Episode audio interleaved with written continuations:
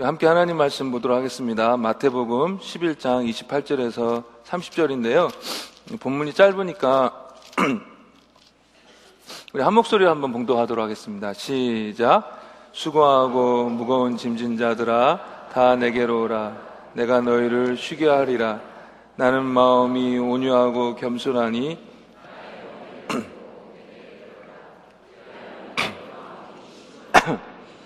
이는 내 멍에는 쉽고 내 짐은 가벼움이니라. 아멘. 인생을 살아가면서 우리 대부분은 아, 이제 좀 쉬고 싶다라는 생각을 갖고 사는 것 같습니다. 아, 이런 생각은 어른들 뿐만이 아니라 어린아이들마저도 갖고 사는 것 같습니다.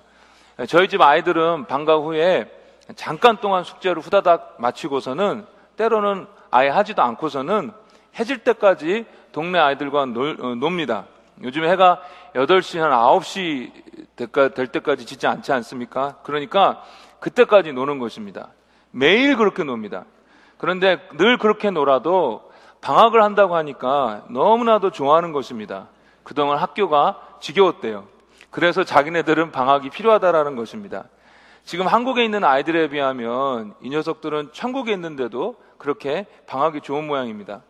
그런데 저희들 아이, 저희 집 아이들처럼 그, 어, 그냥 그렇게 더 놀고 싶어서 방학이 좋은 것이 아니라 실제적으로 인생의 무거운 짐 때문에 힘들어서 쉬고 싶어 하는 사람들이 대부분입니다. 어떤 분들은 직장의 일로 지쳐 있습니다. 일이 많거나 어려워서 힘들고 일을 할 수 있는 외적인 여건이 받쳐주질 않으니까 힘들고 같이 일하는 사람들이 힘들게 해서 지치는 경우가 있습니다. 가정에서는 어떻습니까? 경제적으로 어려우니까 그것을 어떻게 해서든지 간에 메꾸느니라 힘이 들고 자녀들이 어려운 일들을 겪으니까 그것 때문에 힘들고 이런저런 자질구레한 일들이 연달아 계속해서 터지니까 힘들고 내가 몸이 아프거나 아니면 다른 식구가 몸이 아프면 그것 때문에 마음이 힘들어져서 같이 지치게 되는 것입니다. 또 다른 사람들과의 관계 속에서 오해받아서 힘들고 상처받아서 힘들고 그러지 말아야 하는데도 자꾸 누구를 미워하게 돼서 힘이 드는 것입니다. 그리고 우리는 우리의 죄 때문에 힘이 듭니다. 끊어지지 않는 죄.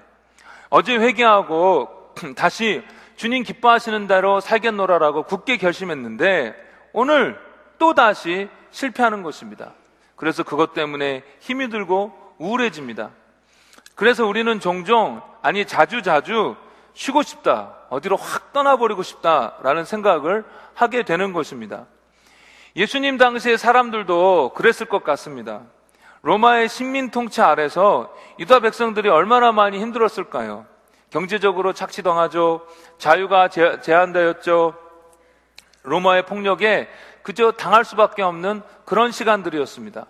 그리고 예수님께서 어, 질병으로 고통당하는 수많은 사람들을 고쳐주셨던 것을 보면 의료기술이 발달하지 않은 그 시대에 많은 사람들이 질병으로 고통 당하고 있었다라는 것을 저희들이 알 수가 있습니다.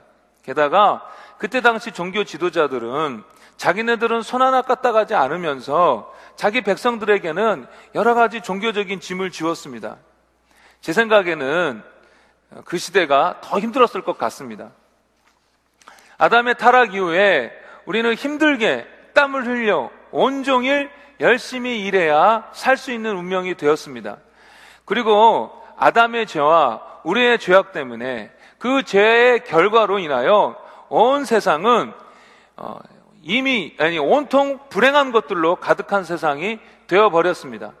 게다가 우리도 그 죄의 영향 때문에 쉽게 지쳐버리는 연약해진 육신과 정신을 소유하게 되었습니다. 얼마나 우리가 약한지 1년 내내 쉬면서 놀았다 할지라도 오늘 하루 밤을 새면 다시 피곤한 인생으로 바뀌어지고요. 1년 내내 즐겁고 행복하게 지냈다 할지라도 오늘 하루 누군가에 의해서 마음의 상처를 받으면 우리의 인생이 순간 우울한 인생으로 바뀌어져 버리는 것입니다. 내가 정말 많은 것을 갖고 있음에도 불구하고 남이 내가 없는 그것을 하나 갖고 있으면 그것 때문에 쉽게 질투하게 되고 시기하게 됩니다. 그만큼 약한 우리네들입니다. 정리하자면 죄 때문에 또 죄의 결과로 삐뚤어져 버린 세상 때문에 그리고 죄로 인하여 약해져 버린 우리 자신 때문에 우리의 인생은 수고스럽습니다. 무거운 짐으로 가득한 인생이 되어 버렸습니다. 전도서에도 우리의 인생에 대해서 잘 압축하고 설명하고 있는데요. 이렇게 말씀하고 있습니다. 일평생 근심하며 수고하는 것이 슬픔뿐이라 그 마음이 밤에도 쉬지 못하니 이것이 헛되도다. 오래전에 제가 소그룹에서 기도 모임을 이제 인도하고 있었는데요.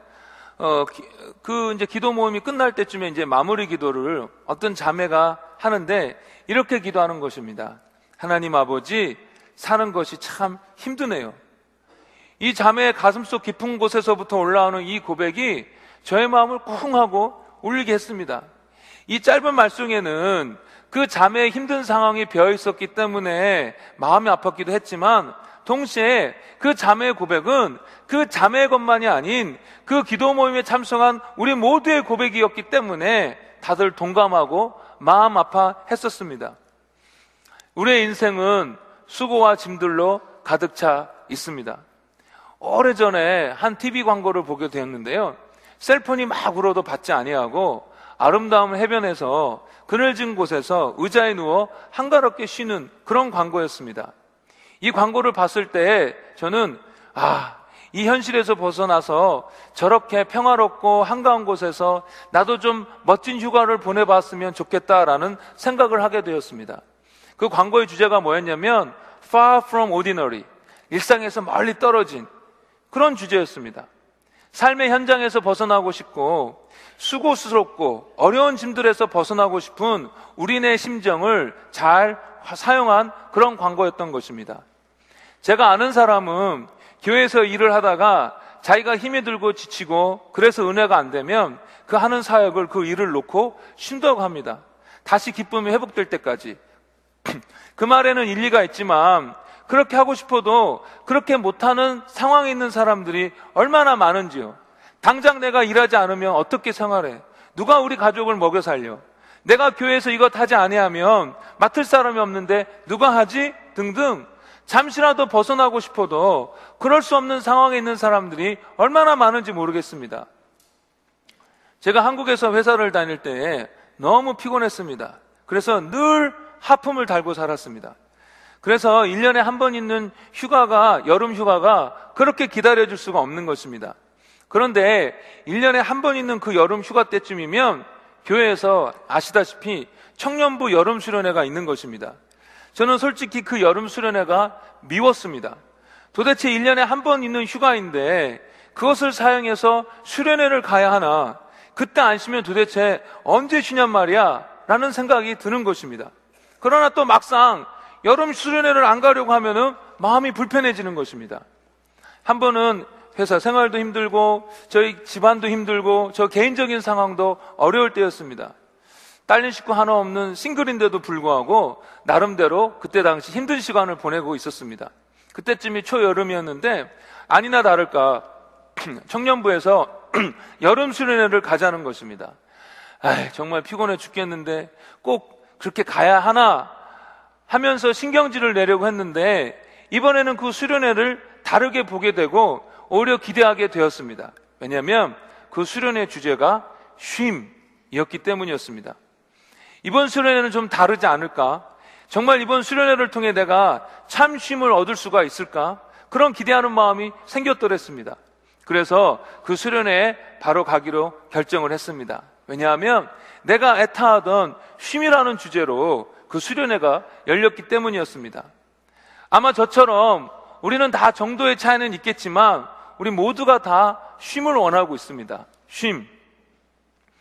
그런데 예수님께서 이런 간절한 마음을 갖고 있는 우리에게 눈과 귀를 번쩍이게 하는 그런 말씀을 해주시는 것입니다. 수고하고 무거운 짐진 자들아, 다 내게로 오라. 내가 너희를 쉬게 하리라.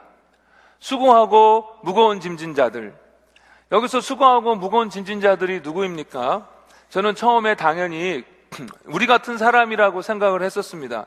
그런데 제가 좀 성경 주석을 찾아보니까 어떤 주석가들은 그때 당시 유도의, 유대 종교 지도자들이 제시했던 많은 종교적인 짐들에 눌려가지고 헤어나오지 못하고 오히려 그것 때문에 실패감만 가득해져 버린 그때 당시 유대 사람들을 말한다라고 이렇게 해석을 해 놓았더라고요. 그런데 저는 그렇게 생각하지 않습니다. 예수님께서 꼭 그렇게 종교적인 이유에서 지쳐버린 사람으로만 제한하지는 않으신 것 같습니다. 왜냐하면 예수님께서 다, 다 내게로 오라 라고 말씀하셨기 때문입니다. 종교적으로 수고하고 무거운 짐진 자들만 오라는 뜻이 아니라 어떤 이유에서건 수고하고 무거운 짐진 자들이라면 다 어느 누구라도 모두 오라는 것입니다. 그렇기 때문에 오늘 이 말씀은 피나고 피곤하고 지쳐 있는 우리에게도 해당된다라는 것입니다. 지금 예수님께서 이 본문의 말씀을 통하여 우리에게 나에게 오라, 나에게 오라, 내가 쉼을 주마라고 말씀하고 계신다라는 것입니다. 그래서 오늘 아침에는 이렇게 부르시는 예수님의 말씀을 통해서 주님이 그렇게 주고 싶어 하시는 쉼을 우리가 어떻게 얻게 되고 그 쉼을 우리가 어떻게 누릴 수 있는지 함께 생각해 보기를 원합니다. 첫 번째로는 예수님에게로 오라는 것입니다. 인생의 수고와 여러 짐들로 고생할 때에 이것을 해결하려고 하는 사람들이 찾는 방법이 여러 가지가 있습니다. 술을 많이 마신다던가 아니면 마약을 한다던가 아니면 음란한 쾌락을 쫓는다던가 아니면 무책임하게 확 멀리 도망가 버린다던가 합니다. 또 이런저런 종교를 찾아보기도 합니다. 또 무당을 찾아가기도 합니다. 또 요가나 명상을 하면 그런 염려들이 다 사라질까 해서 그런 것들을 따라해 보기도 합니다. 그런데 예수님께서는 딴 데로 가지 말고 자기에게로 오라고 말씀하고 계십니다. 내가 쉼을 줄 테니까 나에게로 와라라고 말씀하고 계시는 것입니다. 그리고 예수님께서 그렇게 말씀하시면서 왜 우리가 예수님께로 나아가야 하는지 그 이유를 말씀해 주시는데요. 예수님은 온유하고 겸손하시기 때문이라는 것입니다. 제가 몇 번 말씀드렸는데 저는 이 사실이 얼마나 안심이 되고 얼마나 위로가 되는지 모르겠습니다.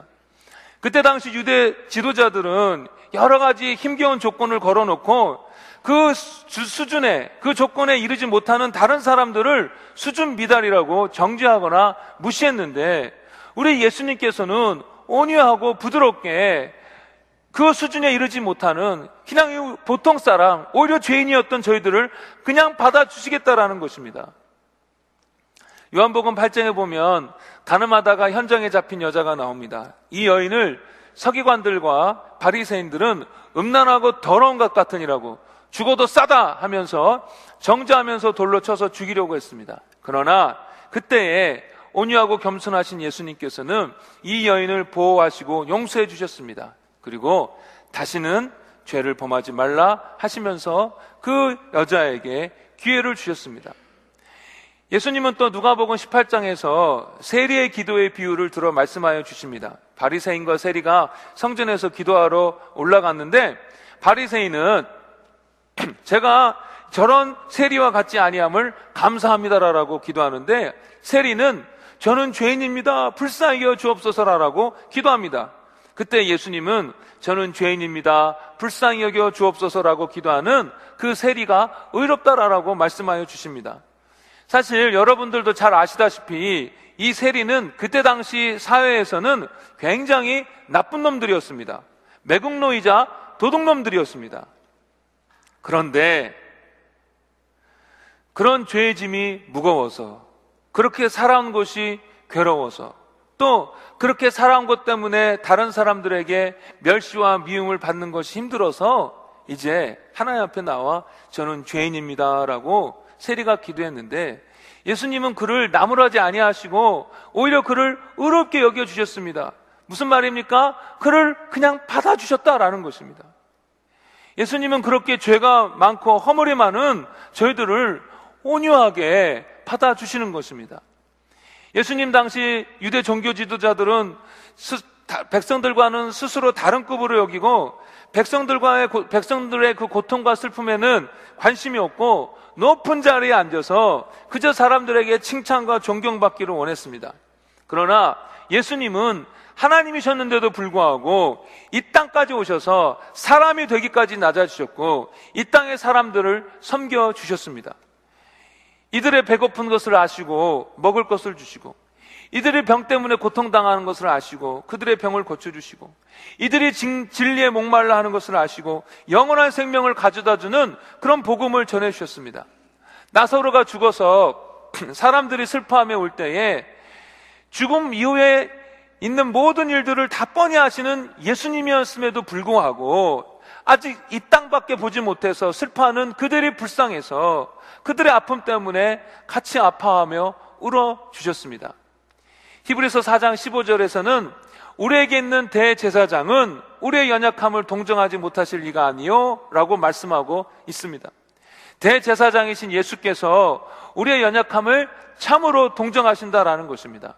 근데 저는요, 이 개혁 개정에서 번역된 이것 번역보다는 예전의 번역, 어, 다, 이 부분에 있어서는 예전에 그 개혁 성경 번역이 더 좋은데 동정 대신에 체율이라는 단어를 사용했습니다. 몸체자에 불쌍히 여길 휼, 이, 그래서 이 사, 단어를 사용했는데 좀 직역하자면 몸으로 불쌍히 여기는 것이 막 느껴지는 것입니다. 마음이 아프면 실제로 가슴이 아픈 것처럼 누군가가 불쌍하고 참 딱한데 그것이 몸으로까지 느껴지는 것입니다. 예수님은 우리의 연약함에 대해서 그렇게 불쌍히 극률이 여기신다라는 것입니다. 여러분, 개그맨 김재, 김재동 아세요? 김재동? 눈이 저처럼 조그만 사람인데 그래도 제가 그 사람보다 좀 나은 것 같습니다. 근데 며칠 전에 페이스북에서 글을 올려놓았는데 그것을 읽고 참 마음에 감동을 받았어요. 어느 날 길을 걷다가 우는 아이를 만났습니다. 그래서 누가 그랬냐? 무슨 일이냐? 라고 물었는데 지금 막 헤어졌다라는 거예요. 그래서 김재동 씨가 이 아이, 이 아이의 어깨를 두드리며 너만 할 때 다 한 번씩 겪는 일이다 라고 해주려다가 입을 꾹 담고 그냥 같이 오랫동안 울어줬대요. 울만하다, 울만하다 하고 같이 울어줬대요. 저는 이 글을 읽으면서 얼마나 마음에 감동이 오던지. 우리 예수님 우리의 연약함에 대해서 체울하시는 분이십니다. 왜 그랬어 이놈아가 아니라 그래 안다. 힘든 것 안다. 라고 하시는 분이시라는 것입니다. 이 연약함에 대한 그 국률한 마음을 자식을 낳아서 키워보니까 정말 이해가 되더라고요. 아이들이 어렸을 때는 그냥 얼마, 엄마 닮았네, 아빠 닮았네, 우리 애들한테는 다행이다, 엄마 닮아서 뭐 이런 얘기를 많이 했었는데 그 정도였는데 좀 크다 보니까 성격이나 정서나 생각하는 면에서 아이들이 저의 약점을 꼭 갖고 있는 것입니다. 그래서 다른 사람 경우라면 그런 모습을 봤을 때 싫어했을 것 같은데 내 자식이 그런 연약함을 갖고 있는 것을 보니까 오히려 불쌍하고 안쓰러운 것입니다. 내가 그것 때문에 많이 스트럭을 했었는데 우리 아이도 그런 것 때문에 실패하고 위축되고 고생할 것을 생각하니까 불쌍한 것입니다. 근데 우리 예수님이 그렇게 우리 연약함에 대해서 불쌍히 여겨 주신다라는 것입니다. 체휼해 주신다라는 것입니다. 그러니 얼마나 다행이고 얼마나 감사한 일이고 얼마나 위로가 되는 사실입니까? 그러니 예수님께로 가십시오. 겸손하게 가서 도와주신다는 주님께 진실하게 구하, 십시오 주님, 저 힘들어요. 주님, 저 많이 괴로워요. 주님, 더 이상 못 가겠습니다. 저를 도와주세요. 라고 이렇게 구하십시오. 그런데 이렇게 따뜻한 주님의 부르심 때문에 감격해가지고 으응 하고 주님 앞에 저 힘들었어요 하면서 나아갔는데 우리 예수님 뒤 이어서 하시는 말씀이 너무 뚱딴지 같습니다. 뭐라고 하시냐면 나의 멍에를 메라 라고 하시는 것입니다. 힘들었지. 네 어깨에 짊어진 멍에를 내가 깨뜨리고 널 자유케 하마 라고 말씀하셔야 할 것 같은데 오히려 자기의 멍에를 메라고 하시는 것입니다. 그래서 순간 저희들은 당황해가지고 뭐야 지금까지 분위기 따뜻했는데 이거 뭐야 우리가 속은 거야? 라고 생각이 드는 것입니다. 그래서 좀 생각해 보기 원하는 것은 왜 주님이 쉬게 해주신다라고 해놓고서는 끝에 와서는 자기의 멍에를 매라고 하셨는지 그것에 대해서 좀 생각해 보기를 원합니다. 에레미야서 27장 6절에서 8절을 우리 잠깐 읽어보도록 하겠습니다. 우리 한 목소리 읽죠. 시작. 이제 내가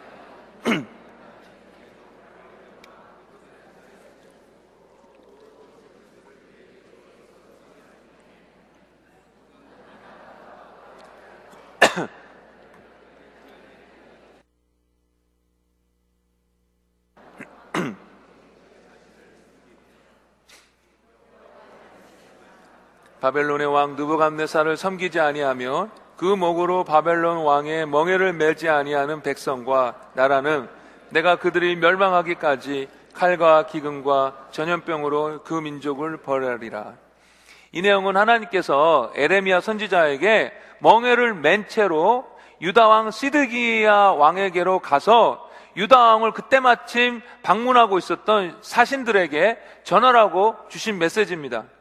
여기서 그 내용이 뭐냐면은 하나님께서 바벨론에게 모든 나라들을 다 넘겨줄 것이기 때문에 거기에 반역하지 말고 바벨론 왕을 섬겨라 라는 것입니다. 근데 그 말씀을 하실 때에 바벨론 왕의 멍에를 메라라고 표현하셨던 것입니다.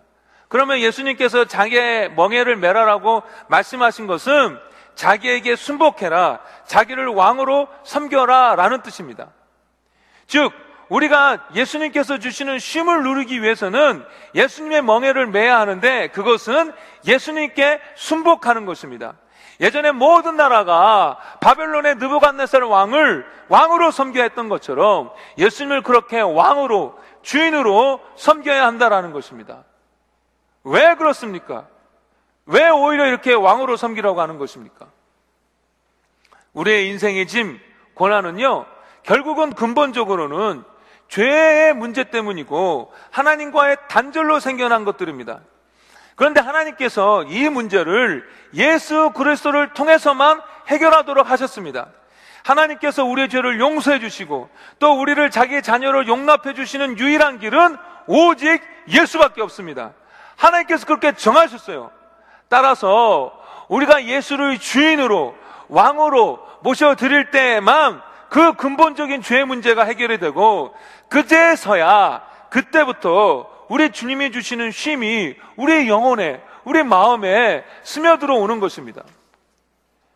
리고란 목사님이 담임하고 있는 세드블 교회의 유명한 사역 중에 하나가 무엇이냐면 Celebrate Recovery라는 사역입니다. 사람마다 내면에 상처가 있고 나쁜 습관이 있고 그것 때문에 여러 가지 복잡한 안 좋은 문제들이 생겨나는데 이 Celebrate Recovery 사역에서 그런 사람들을 초대하여 치유와 회복을 경험하도록 하는 것입니다. 이 Celebrate Recovery 사역이 유명해져서 정말 많은 교회에서 지금 그 ministry를 시행하고 있는데 진행하고 있는데 지난 25년 동안 약 100만 명의 사람들이 이 사역을 경험했고 어, 또 그 과정 속에서 치유와 회복을 경험했다고 합니다. 그런데 이 사역의 결론이 무엇이냐면요. 상처받고 망가진 사람들이 예수를 주인으로 철저히 모셔드리고 살아가게 하는 것입니다. 오늘 말씀으로 하면은 예수님의 멍에를 철저히 메고 살도록 하는 것입니다. 그런데 그 가운데 놀라운 치유와 회복과 변화가 일어나는 것입니다. 맞습니다.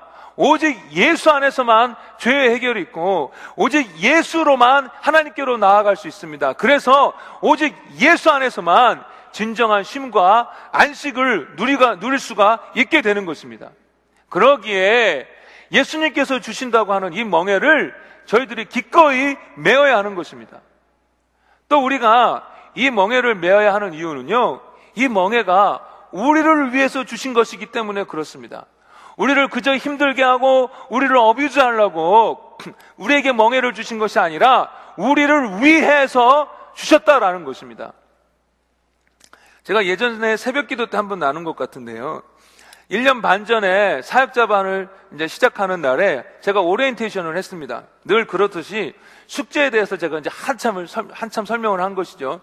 큐티해야 됩니다. 성경 통독해야 됩니다. 암송, 암송해야 됩니다. 기도해야 됩니다. 교재 예습해야 돼야, 해야 합니다. 독서해야 합니다. 라고 막 이제 자세히 숙제 하나하나를 설명해 드렸어요.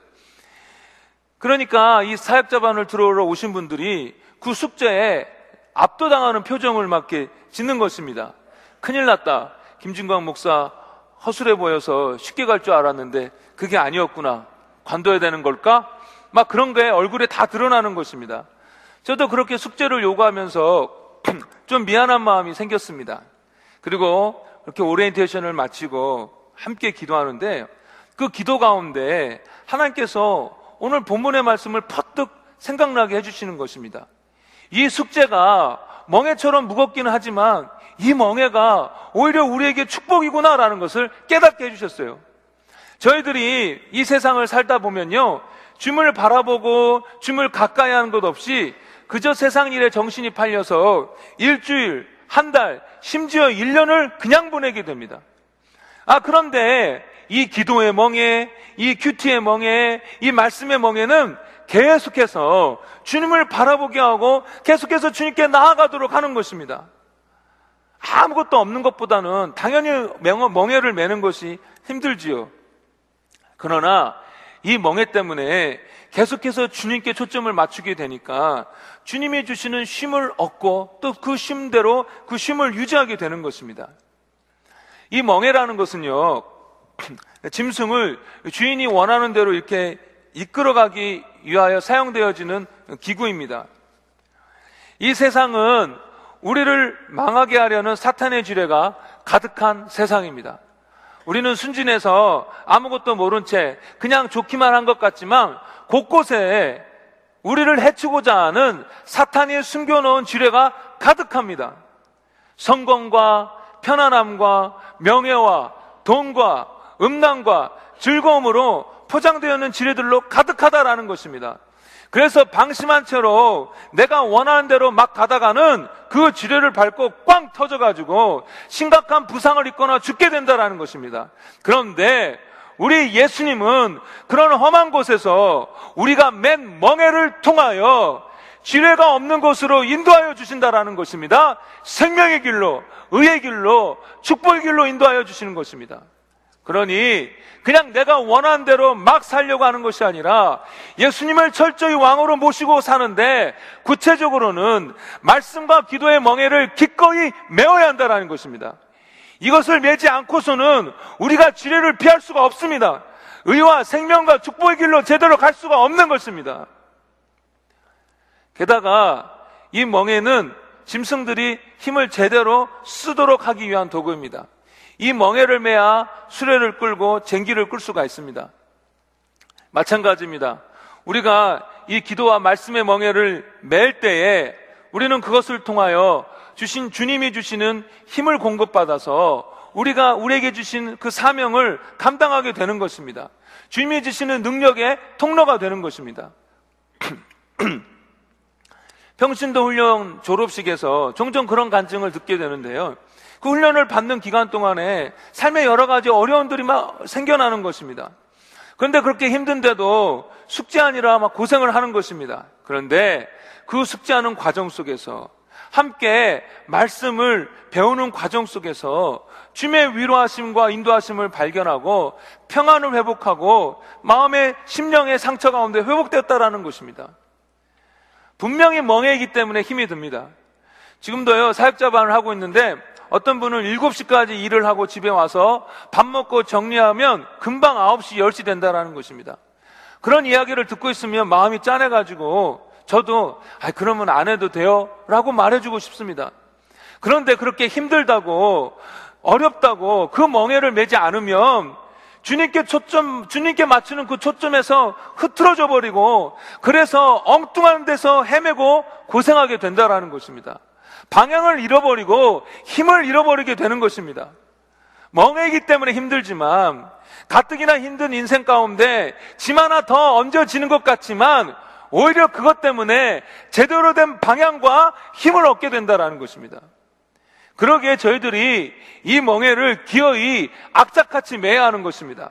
약간 무겁기는 하지만 이 멍해를 매지 않음으로 인해서 발생되는 다른 엉뚱한 수고와 짐에 비하면 이 멍에는 너무나도 가볍고 쉬운 것입니다.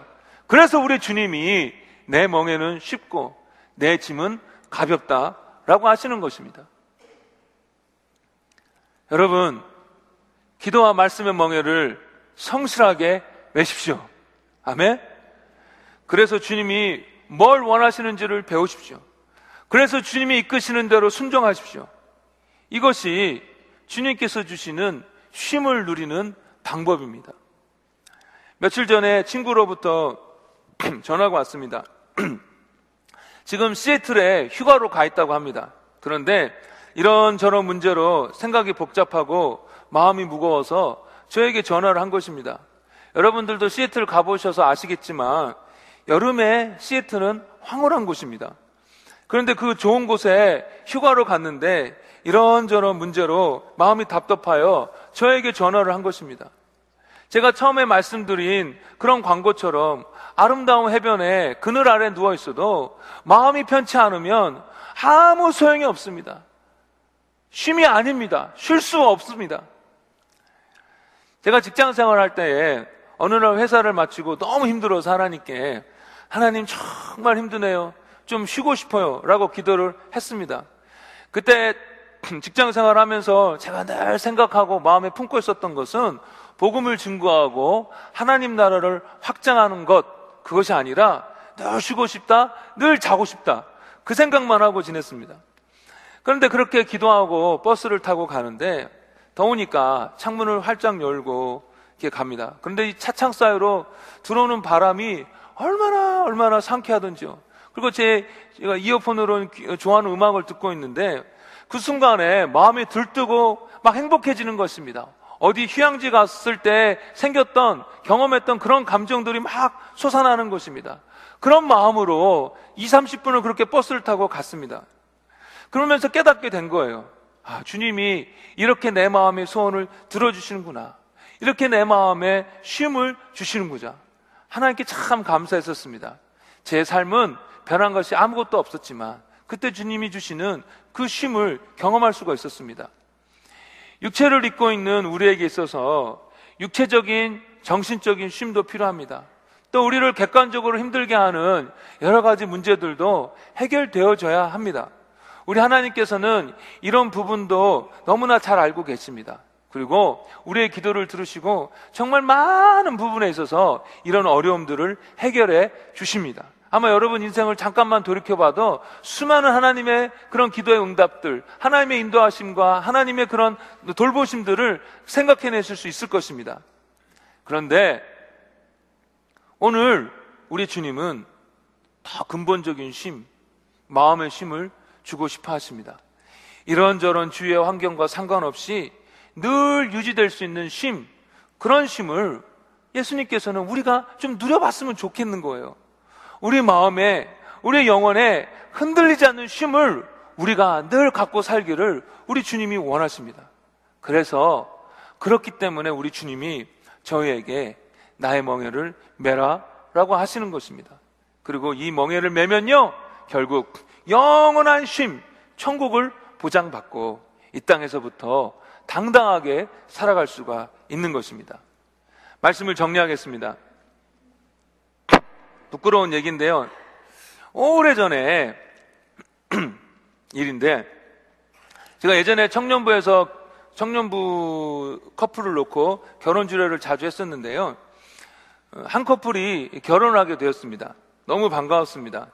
담임 목사님께 주례를 부탁해달라고 그래서 제가 담임 목사님께 결혼 주례 부탁을 드렸는데 담임 목사님이 스케줄이 안 되어서 못하게 되었습니다. 그랬더니 이 녀석, 이 친구들이 다른 부목사님께 어, 결혼을 주례를 부탁, 음, 이렇게 해달라는 것입니다.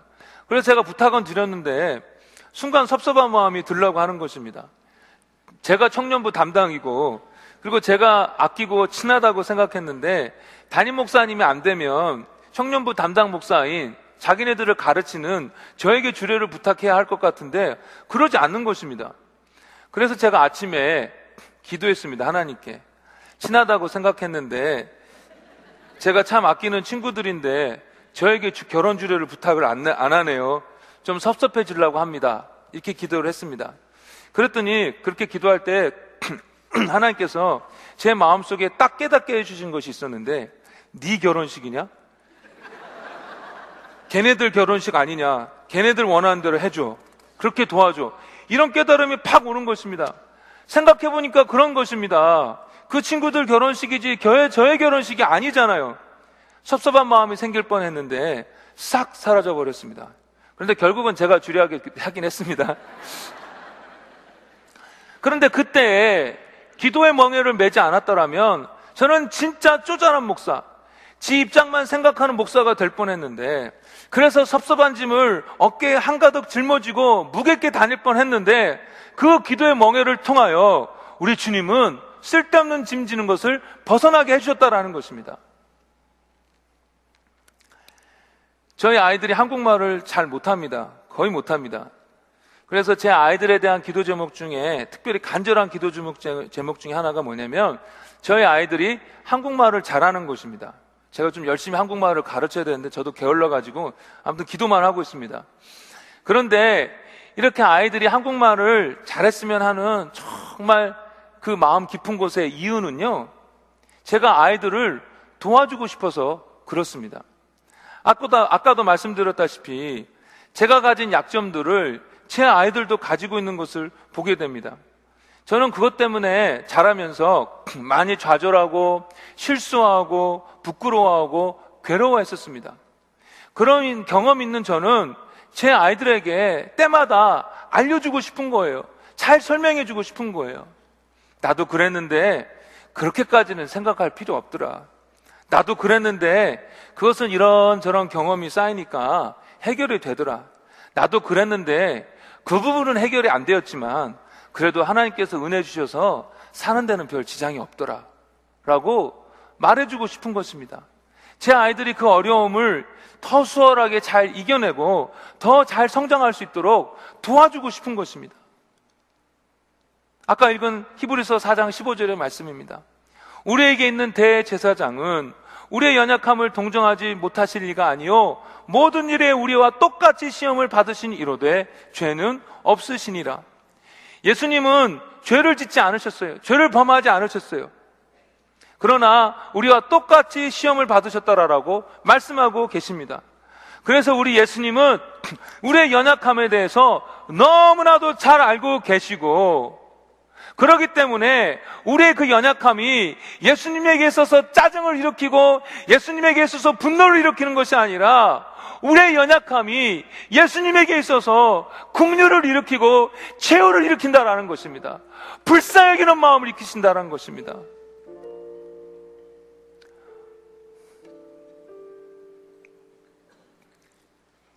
우리는 연약합니다. 그래서 삶이 무겁고 힘이 듭니다. 오늘 주님이 그 연약함에 있는 우리를 부르시고 계십니다. 다시 도와주시려고 쉼을 주시려고 부르시고 계십니다.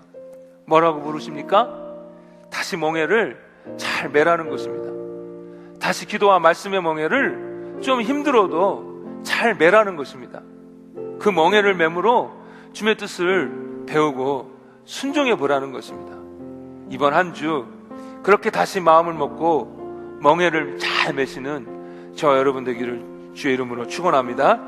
우리 함께 일어나셔서 찬양하시겠습니다.